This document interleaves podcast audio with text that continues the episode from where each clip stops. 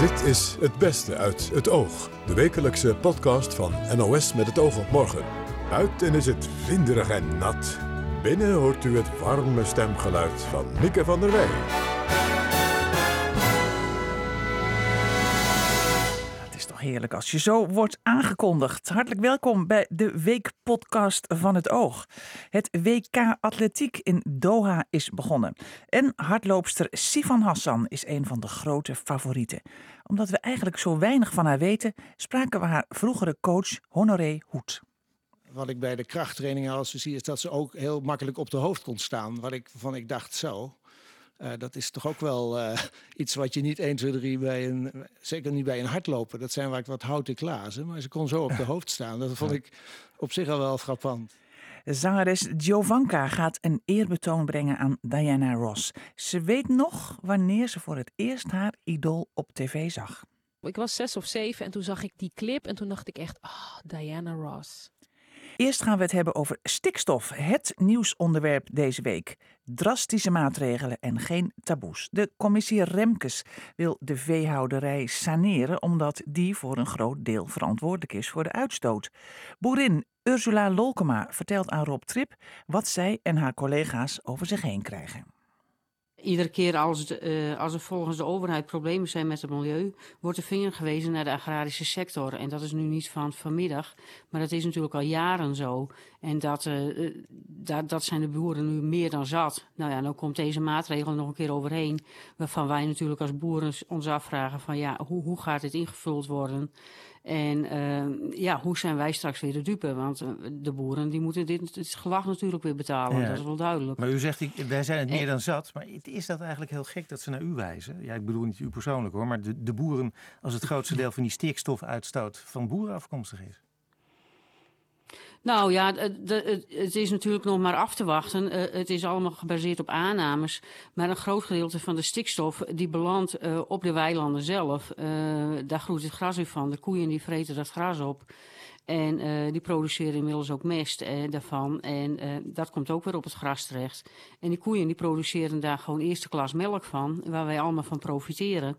En uiteindelijk, Nederland is een van de beste eh, gebieden ter wereld waar je gewoon goed melkkoeien kan houden. Ja. Als je dat in een ander gebied doet ter wereld, dan zou je, dan zou je veel grotere stikstofuitstoot krijgen. Ja. En wat mij verder gewoon. Ja, maar ik onderbreek u verbaasd. Ja, ze hebben even Ja. nog, want het schiet door mijn hoofd. U zit hier te vertellen, u moet morgen vroeg, misschien weer heel vroeg op hè, om de koeien te melken. Is dat zo?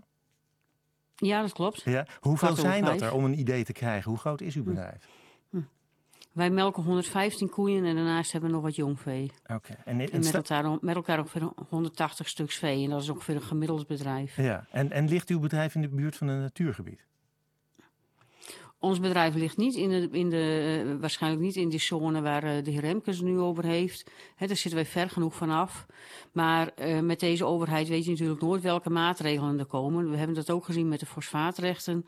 Het melkquotum ging eraf. Iedereen riep de, boeren die mogen bouwen. Er zijn nieuwe stallen gebouwd. Daar heeft de overheid dik aan verdiend. Aan die, aan die leesjes die betaald zijn.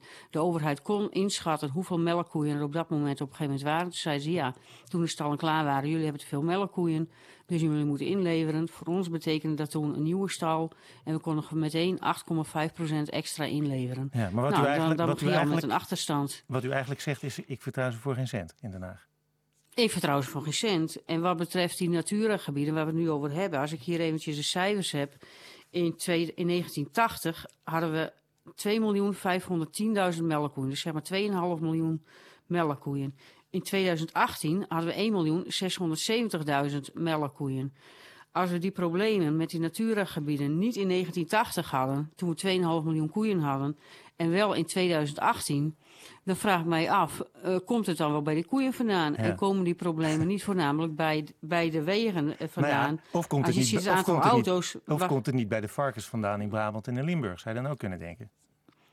Nou, dat moet dus allemaal goed onderzocht worden voordat de overheid weer eh, draconische maatregelen gaat toepassen. Want eh, het gaat natuurlijk voornamelijk om familiebedrijven. Eh, het is natuurlijk nogal wat hè, als je te horen krijgt van je moet vertrekken. Dit zijn vaak familiebedrijven die van generatie op generatie zijn overgedragen. En dan wordt er gewoon een streep doorheen gehaald. Net als D66 twee, twee weken geleden. Hmm. Ach, dan halveren we toch gewoon even de hele veestapel. Ja. Terwijl je niet eens weet wat de gevolgen daarvan zijn en wat de effecten zijn. Nee, maar Dus bent u, daarvan, bent, u daarvan, bent u daarvan niet een beetje milder gestemd? Omdat er vandaag inderdaad in dat rapport niet blijkt te staan dat het mes in die gehele veestapel gaat. Want dat is eigenlijk wat Remkes ook vanavond weer zei. En ook vanavond weer op televisie zag ik. Hij zegt, ja nee, je moet het echt per gebied moet je het gaan doen. Je kunt het niet voor het hele land doen. Je kunt het niet voor alle boeren tegelijk doen. Klinkt dat niet op een manier waarvan u zegt van, nou ja, dat pakt misschien toch minder slecht uit voor ons dan ik eerder had gedacht? Um, in eerste instantie zou u dat wel zeggen, heeft u daar gelijk aan. Maar de heer Remkes heeft ook gezegd, dit is de eerste ronde. En dit is om nu eerst even uh, de boel op gang te helpen. En dan vraag ik mij dus af, en wat heeft de tweede ronde ons dan te bieden? En hoe worden dan de boeren weer aangepakt? En hoeveel, wa, nou ja, wat moeten wij dan weer allemaal voor maatregelen treffen? Het is nu eerst eventjes om te kijken dat de natuurgebieden weer op orde kunnen komen. Nou, en dan, dan zullen er verder maatregelen moeten komen. Want er zal gebouwd moeten worden, ja. vindt men. u, u, ik zei net al, van u, en dat zei u ook, van ik vertrouw ze eigenlijk voor geen cent uh, in Den Haag. Maar geldt dat ook voor de minister van Landbouw? Voor minister Schouten? Hm. Um, kijk, er moeten politieke deals gesloten worden. En ik, ik ben er in, in, in mijn hart wel van overtuigd dat zij wel het goede voor heeft voor de, voor de boeren. Maar het is natuurlijk gewoon een, een uitwisseling van, uh, uh, ja, van politieke deals in, in, de Tweede Kamer. Zo werkt het gewoon. Stem jij voor, dan stem ik straks voor jou. En uh, ja, minister Schouten zal, neem ik aan, haar uiterste best doen. Daar heb ik alle vertrouwen in. Maar dan is maar eventjes, zij is ook maar alleen. De Tweede Kamer zal uiteindelijk beslissen. En als die haar plannen van tafel veegt en die zegt, ja, het moet toch anders. We hebben toch liever dat de hele veesector vertrekt. zodat wij Schiphol kunnen uitbreiden. Ja, en dan kan mevrouw Schouten hoog en laag springen. Ja, maar zij zegt wat anders, hè? dan, zij, zij, ze zegt, niet redden. zij zegt dat u en uw collega's moeten duurzamer produceren. Kringlooplandbouw. Zij zegt dat daar de oplossing in zit. Wat betreft de koeien is er al heel veel kringlooplandbouw. Hè? De, de, wat, net wat ik net zei, de, de, de koeien die, eten, die vreten het gras en uh, ja, daar komt uiteindelijk mest uit voort. En dat blijft allemaal binnen de regio. Er wordt eigenlijk geen mest afgevoerd. En als het wel wordt afgevoerd, dan is het binnen een straal van 20 kilometer. Is het gewoon binnen de regio. Dus eigenlijk heb je het dan al over kringlooplandbouw. En natuurlijk, het zal altijd wel beter kunnen. Maar dan moet het ook goed onderzocht worden. En als er uit die onderzoeken blijkt van... hé, hey, dit is de beste methode, nou prima. Maar wat er nou afgelopen tijd steeds is gebeurd... dat zijn aannames. En op die aannames uh, ja, wordt dan beleid uh, ontwikkeld. Ja. En daar moeten wij mee dealen. En later blijkt dat het dus niet werkt. Nee, ik hoorde u net al uh, Schiphol noemen. Hè? Zit u dat ook dwars? Dat het helemaal niet over Schiphol ging vandaag? Nou, niet zozeer alleen vandaag. Nee. Het, het, is continu natuurlijk Schiphol die, uh, die mag doen wat hij wil. En dat zit me natuurlijk wel dwars. Ja, ik hoorde Kijk, net zeggen vanuit van- Den oh, Haag dat ze daar zeggen van, nou ja, Schiphol, al die vliegtuigen die daar eh, landen en opstijgen, eh, die stikstof die komt niet op de Veluwe terecht. Nou ja, dat, dat moet maar bewezen worden. Dat zijn ook weer aannames. Daar zijn geen bewijzen voor dat die stikstof daar niet terecht komt. Waarom zou die stikstof daar niet terechtkomen? Nee. Waar ik op hoop, dat is dat er straks een beleid ontwikkeld wordt waar de boeren mee verder kunnen. En dat het niet korte termijn beleid is. En als er iets moet gebeuren met, gebeuren met de boeren, dat het ook gebaseerd is op feiten en niet op aannames. En dan denk ik, ja, dan is er ook gewoon ook wel toekomst van de Nederlandse uh, melkveesector. En dat moet ook wereldwijd, want we hebben gewoon de beste melkveesector ter wereld. Die moet je gewoon niet op zeep helpen. Daar moeten we trots op zijn met z'n allen. Marokkaanse Nederlanders hebben verplicht ook de Marokkaanse nationaliteit. En dat moet veranderen, vinden de opstellers van een manifest. Wilfried de Jong sprak erover met Laila Ezeroili, een van de opstellers van het manifest. En met D66-Kamerlid Salima Belhaj. Ezeroili leest eerst een stukje voor. Na 50 jaar in Nederland verlangen wij een volwaardig Nederlands burgerschap. In Nederland en daarbuiten. Wij willen vrij zijn om al dan niet te kiezen voor een dubbele nationaliteit. En niet verplicht te worden door een vreemde mogendheid tot een leven lang onderdaan zijn van een staat waar wij geen binding mee wensen en die bovendien onze veiligheid en vrijheid ook in Nederland al 50 jaar structureel bedreigt. Jij woont en werkt in, in Nederland. Ben je, Ja. ook, je bent hier ook geboren, weet ik niet? Eh, nee, net niet. Ik was, net eh, niet? nee, ik was een Oh. baby toen ik naar Nederland Ja. kwam. Eh, maar ik heb bij volle bewustzijn als volwassene gekozen voor de Nederlandse Ja. nationaliteit. Maar als je dan een dubbele nationaliteit hebt, ja, het klinkt allemaal een beetje raar. Je zou ook denken, wa- wat heb je er eigenlijk voor last van als je in Nederland bent? Nou ja, in de- de Nederland last- waarschijnlijk ja. niet. Nou ja, goed. Nou, toch wel. Eh, kijk, ik heb net iets heel interessants gehoord van iemand. Kijk, wij wisten wel, eh, of wij dachten althans, dat als je je kind bijvoorbeeld niet aangeeft bij het Marokkaanse consulaat, dat dat dan ook betekent dat eh, je kind onbekend is eh, bij de Marokkaanse overheid, de Marokkaanse staat. En dat Nederland jouw kind dan als Nederlands ziet. Nu blijkt, ik weet er niet, niet het fijne van, daar, dat Mhm. ga ik nog uitzoeken. Maar wat hij vertelde heel duidelijk is, je wordt nog steeds in de gemeentelijke basisadministratie, dat kind wordt nog steeds geregistreerd als Marokkaan. Eh, nou ja, goed, nu kun je je afvragen hoeveel last heb je daarvan. Ja. Eh, wij vallen onder de wetten van Marokko. Wij vallen Ja. onder de Marokkaanse wet. Eh, dus Maar die wordt, als je op het moment dat je in Nederland bent, zou je daar doorgaans geen last van kunnen. Maar als je naar Marokko gaat, ontstaan er problemen, neem ik aan. Nou ja, goed. Er is heel recent, een, en dat is net ook besproken in de Bali. eh, er is re- recent op RTV West eh, een, nou goed, er is een artikel geweest. waarin onder andere een advocaat aan het woord kwam. die gespecialiseerd is in Marokkaans familierecht. Je hebt nu de situatie dat er bij een scheiding. Er is in Nederland een. Eh, nou ja, goed, een alimentatieregeling, een eh, eh, ouderschapsregeling getroffen bij de Nederlandse rechter. En dan gaan Marokkaanse vrouwen met de Nederlandse nationaliteit, die gaan naar Marokko, nemen daar een advocaat in de arm en spannen vervolgens een zaak aan tegen hun ex-man en eisen alimentatie in Marokko voor een Marokkaanse rechter.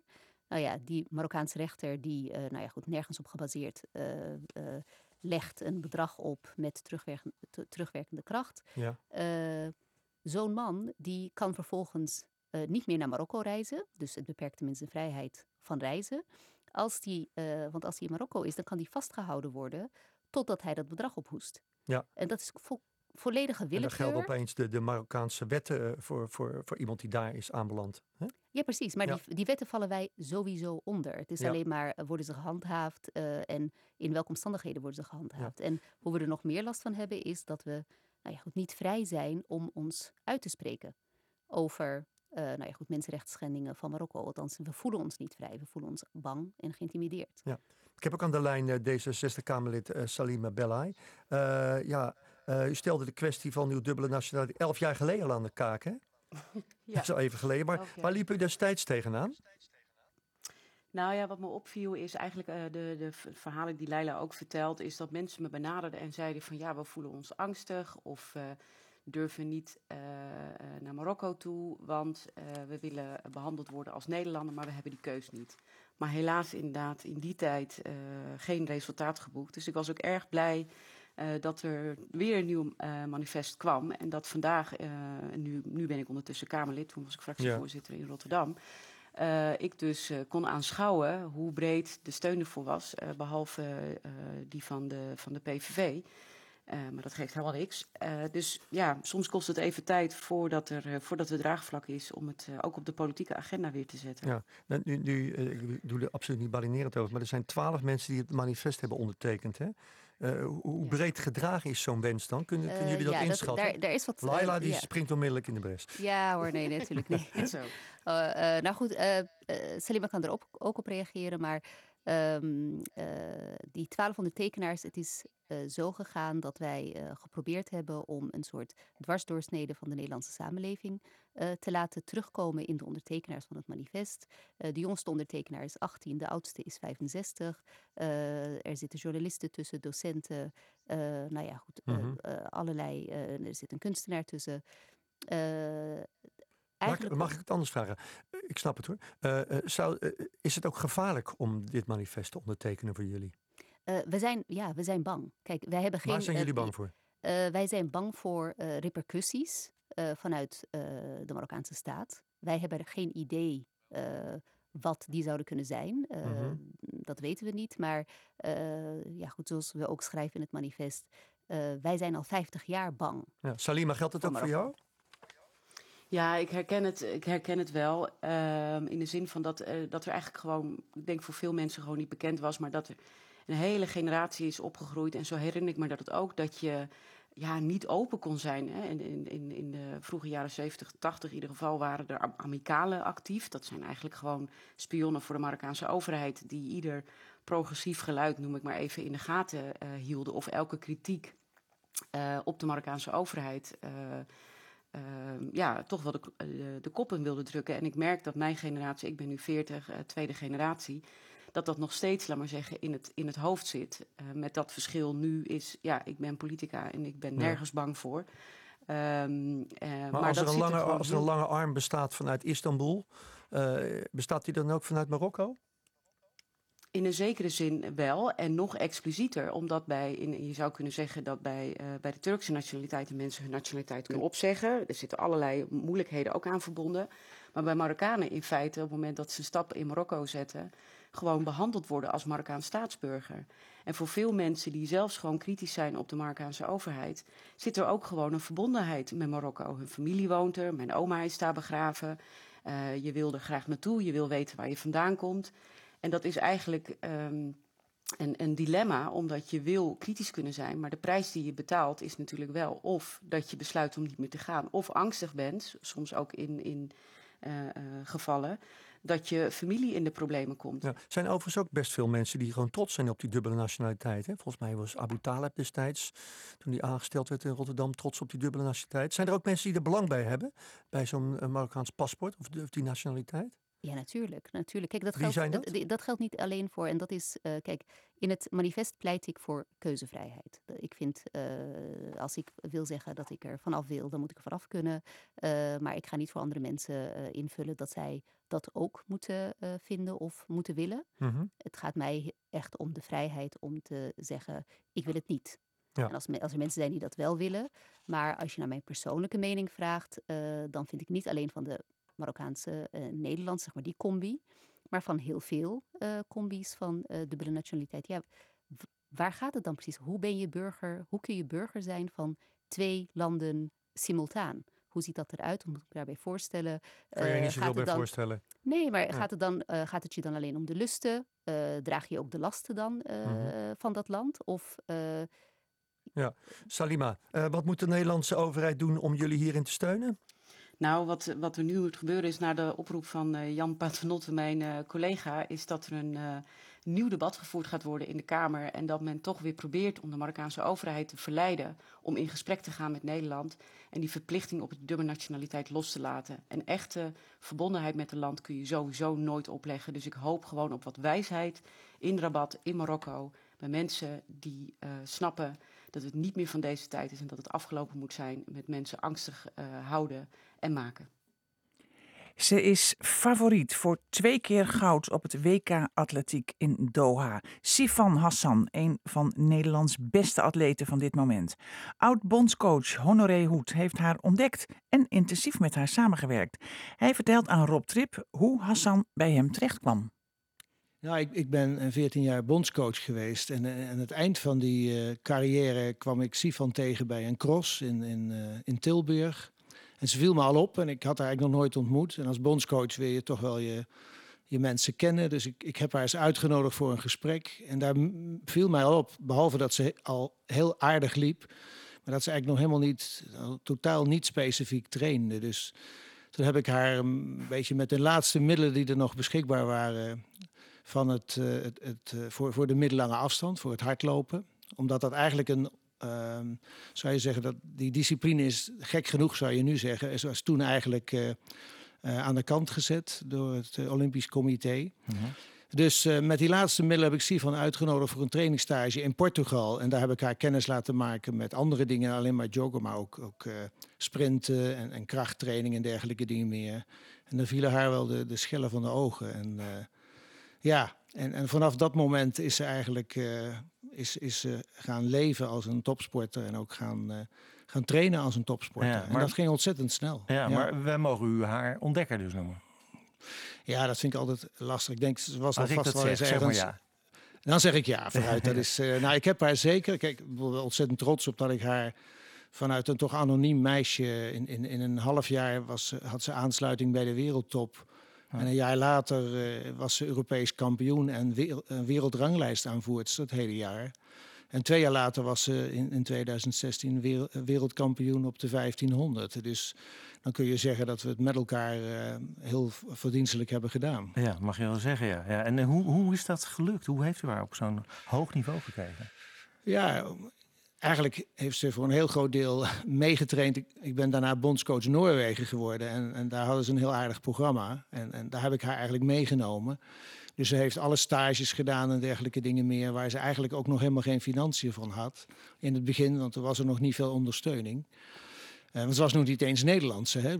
Misschien de grootste verdienste die ik met, uh, met de gemeente Arnhem heb gehad, is haar Nederlandse maken. Want dat was natuurlijk, dat is ook geen sinecure om hm. dat uh, voor elkaar te brengen. Dus Heeft dat, dat was misschien wel de grootste. Was dat moeilijk? Ja, enorm. Enorm veel, veel lastige dingen. En ja, en dat, ja, misschien als je er terugkijkt, dan denk je, nou, dat was altijd wel gelukt. Maar op dat moment was het iedere keer weer een, ja, het was een, een, teleurstelling weer. En dan duurde het weer langer. En dan, oh, dat was voor haar ook een, uh, een crime. Dat, uh, misschien nog wel moeilijker dan de sport. De sport is dan bijna een soort ontspanning bij het, het halen van het papiertje. En, en inburgering en al die dingen meer. Ja, want zij is, in, zij is, in, 2008 naar Nederland gekomen. Wat weet u eigenlijk van haar leven voordat ze naar Nederland kwam?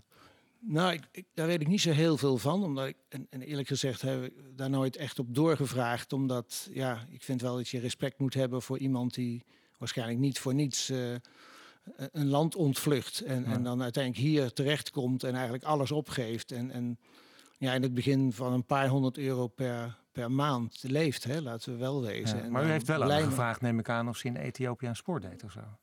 Ja, heeft ze, ze zegt dat ze, dat ze eigenlijk op school volleybal deed en wat hardlopen deed. En, en, uh, en, en van daaruit dus wel wat kennis gemaakt had met lopen en met volleyballen. Het frappante van wat ik bij de krachttrainingen als zie, is dat ze ook heel makkelijk op de hoofd kon staan. Wat ik, van ik dacht zo. Uh, dat is toch ook wel uh, iets wat je niet 1, 2, 3 bij een, zeker niet bij een hardlopen. Dat zijn waar wat houten klazen, maar ze kon zo op de hoofd staan. Dat vond ik op zich al wel frappant. Ja, ja. Ze, bij de Olympische Spelen in Rio in 2016 won ze geen medaille. Wat ging daar mis? Nee. Ja, wat ging daar mis? Kijk, in, in, in maart was ze wereldkampioen uh, indoor. Daar stond ze er fantastisch voor. En uh, toen is ze als uitstapje met, uh, met de Atletiekbond de Grand Canyon ingelopen. en dan moet je ongeveer voorstellen als dat je drie kwartier lang een trap afloopt en steeds twee, twee treden overslaat. Dus mhm. dat is funest voor de hamstring. En, en in haar geval heeft dat haar een soort hamstringzenuw uh, ontsteking gekost. En mij heeft het een zenuwontsteking in mijn hoofd, eh, figuurlijk gezien dan, gekost. Want Sifan was echt gewoon, ja, die was helemaal van het padje. Drie maanden lang, het was vreselijk voor haar. Ze kon drie maanden niet lopen. En een maand voor de Spelen kon ze eigenlijk pas weer een beetje lopen. En heeft ze uiteindelijk toch een vijfde plek gehaald. Maar met zo'n wereldtitel in uh, maart, dan mag je eigenlijk zeggen dat zij... Uh, zij was gewoon voor mij heel erg zwaar favoriet om, om goud of zilver te mm. winnen. Dus ze heeft iets verloren en dat was voor haar heel vervelend. Voor mij, voor, voor ja, als je er, ik geloof, vier maanden lang, zeven dagen in de week fulltime mee bezig bent om haar weer op het goede pad te brengen. En, en met dokters erbij en fysio's en alles. En drama, was drama. Was ja. zeg, en daarna, is, eh, daarna is ze weggegaan naar die spelen om in Amerika te trainen. Hè? Dus dat betekent eigenlijk dat u uw werk niet heeft kunnen afmaken, om het zo te zeggen. Nee, dat is exact. Ik, wil, ik, dat is, het, het, ik moet zeggen dat ik niet weet, want Sifan is, is ook niet de makkelijkste. En als je dat eigenlijk ja, bijna, ik, ik wil niet helemaal zeggen vrijwillig, maar het is een rare wereld dat, dat ik geloof een medaille kost 10 miljoen investering. Maar het is kennelijk niet mogelijk om een atlete Althans niet in 2016, om een, om een atlete die zo favoriet toch voor goud of zilver is, dat je, dat je de trainer daarvan gewoon vrijmaakt, zodat hij niet allemaal andere dingen erbij moet doen. Hmm. En, en, en Sifan is niet een atlete die je even zo nu en dan een programmaatje geeft. Daar moet je echt fulltime mee bezig zijn. Dus dat, dat trekt uh, aan alle kanten. En dat was voor mij ook een reden om te zeggen, ja, ik kan zelf ook eigenlijk niet op deze manier door. Dan moeten we iets goeds op poten zetten. En uh, ja, en, en dat is er niet van gekomen. En daarbij was het, ja, mij moet ze hier betalen. En, in Amerika is het allemaal allemaal gratis, zeg maar. Ja, dus dat, ik. is, dat speelt allemaal mee. Ja, dat wordt goud, hè? daar hadden we het net al over in eh, Doha. Ja. Wat denkt u, gaat Nederland haar op zo'n voetstuk plaatsen als eh Daphne Schippers eh, opgeplaatst is? Nou, kijk, als, als atlete zou ze het on- ontzettend verdienen. Hè? Dat is, ze komt niet uit Nederland. Dat speelt helaas, denk ik, altijd wel een klein beetje mee. Terwijl ze dat als mens natuurlijk niet verdient. Is Voor een- Nederlanders stelt dat mee, denkt u? Nou, ja, als ik, als ik heel eerlijk zeg, dan, dan denk ik in de jaren dat ik haar trainde, was ze eigenlijk ja, net zo goed als, als, als Daphne op de een of andere manier. Maar in de populariteit heb ik dat nooit helemaal teruggezien. Eh, wel, wel sommige tv-programma's, dan kwamen ze, dan krijg ik hele leuke reacties terug. Maar als ik naar de sponsoring kijk, is 0,0. Er is nooit iets, iets losgekomen in sponsoring en dergelijke. Dus of het de mensen in Nederland zijn, dat wil ik niet zeggen. Maar het, het, het, geheel eromheen, wat je nodig hebt om als topsporter eh, echt eh, eh, go- goed, goed te kunnen functioneren, dat, dat is toch anders. Ja. Ja. Zometeen het gesprek dat Lucella Carrasso voerde met zangeres Giovanka over Diana Ross. Zo klonk zij vroeger met de Supremes.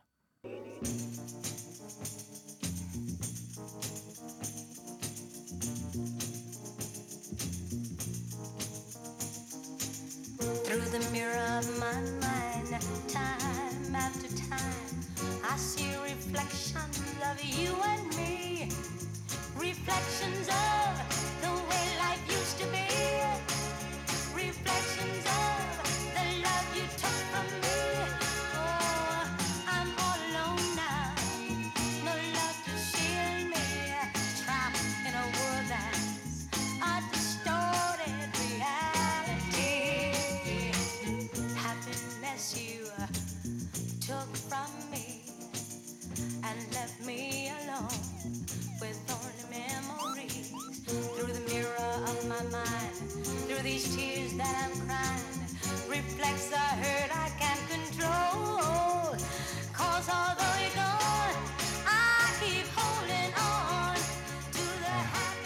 Heerlijke stem toch? Diana Ross en de Supremes met het nummer Reflections.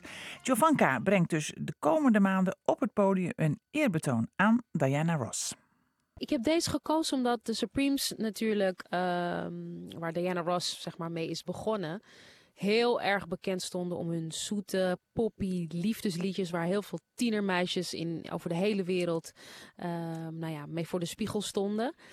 En Reflections, ja, dat is al een beetje al een duisterder nummer. Het begint ook een beetje spooky en het, het kondigt een beetje hun, eh, ja, het uit elkaar gaan van de Supremes aan. Dus daarom heb ik deze gekozen. En ook gewoon omdat ik vind dat haar timing hier fantastisch is. We vergissen ons wel eens wat voor bijzondere zangeres het eigenlijk was. Ja, vergissen we ons daar wel eens in? Wat, want, wat, Ja. wat vind jij het misverstand over Diana Ross? Ik denk dat het misverstand is dat ze. Kijk, ze had zoveel verschillende eh, talenten, of in ieder geval verschillende facetten van, van, van artiest zijn. Dat dat, dat allrounderige, weet je wel, dat je en een stijl-icoon bent en kunt acteren en ehm, ehm, ja, kunt zingen en eigenlijk uit een, uit een backing vocal verleden komt, maar ook lead bent. Zij kon gewoon verschillende dingen. En ik denk dat mensen eh, hebben gedacht, ze klinkt niet zo vol en zo diep misschien als een Aretha Franklin, dus ze zingt minder goed. En als je dan haar liedjes gaat zingen, dan kom je erachter, nee, het is een beetje een Trojaans paard. Als je het gaat zingen, dan kom je er eigenlijk pas achter hoe moeilijk het is. En wat een eigenzinnige vrouw het was. En eigenlijk kan niemand, dus ook ik niet, kan daaraan tippen. En waar, waar zit die eigenzinnigheid voor jou in?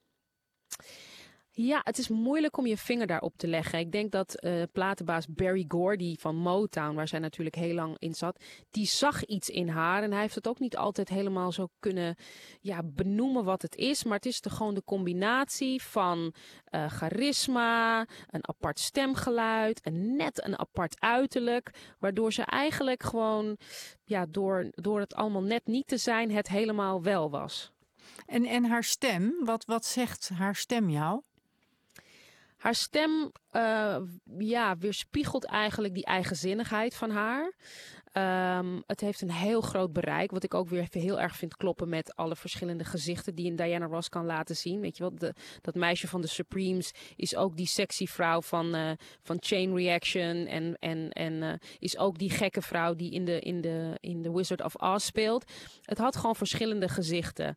Maar, maar wat vooral bijzonder is, vind ik aan haar als, als zangeres en als, als vocalist, is dat het gewoon een helemaal een eigen geluid, uh, een geluid is. je hebt heel veel zangeressen in die tijd, in de jaren zeventig, die een beetje als elkaar klonken. Dat, dat, was, dat, dat klonk allemaal van, nou, wij komen, we hebben gezongen in de kerk en dit is onze zwarte sound. En zij viel daar gewoon buiten en daar heeft ze gewoon heel slim gebruik van gemaakt. Weet je trouwens nog wanneer je haar muziek voor het eerst hoorde?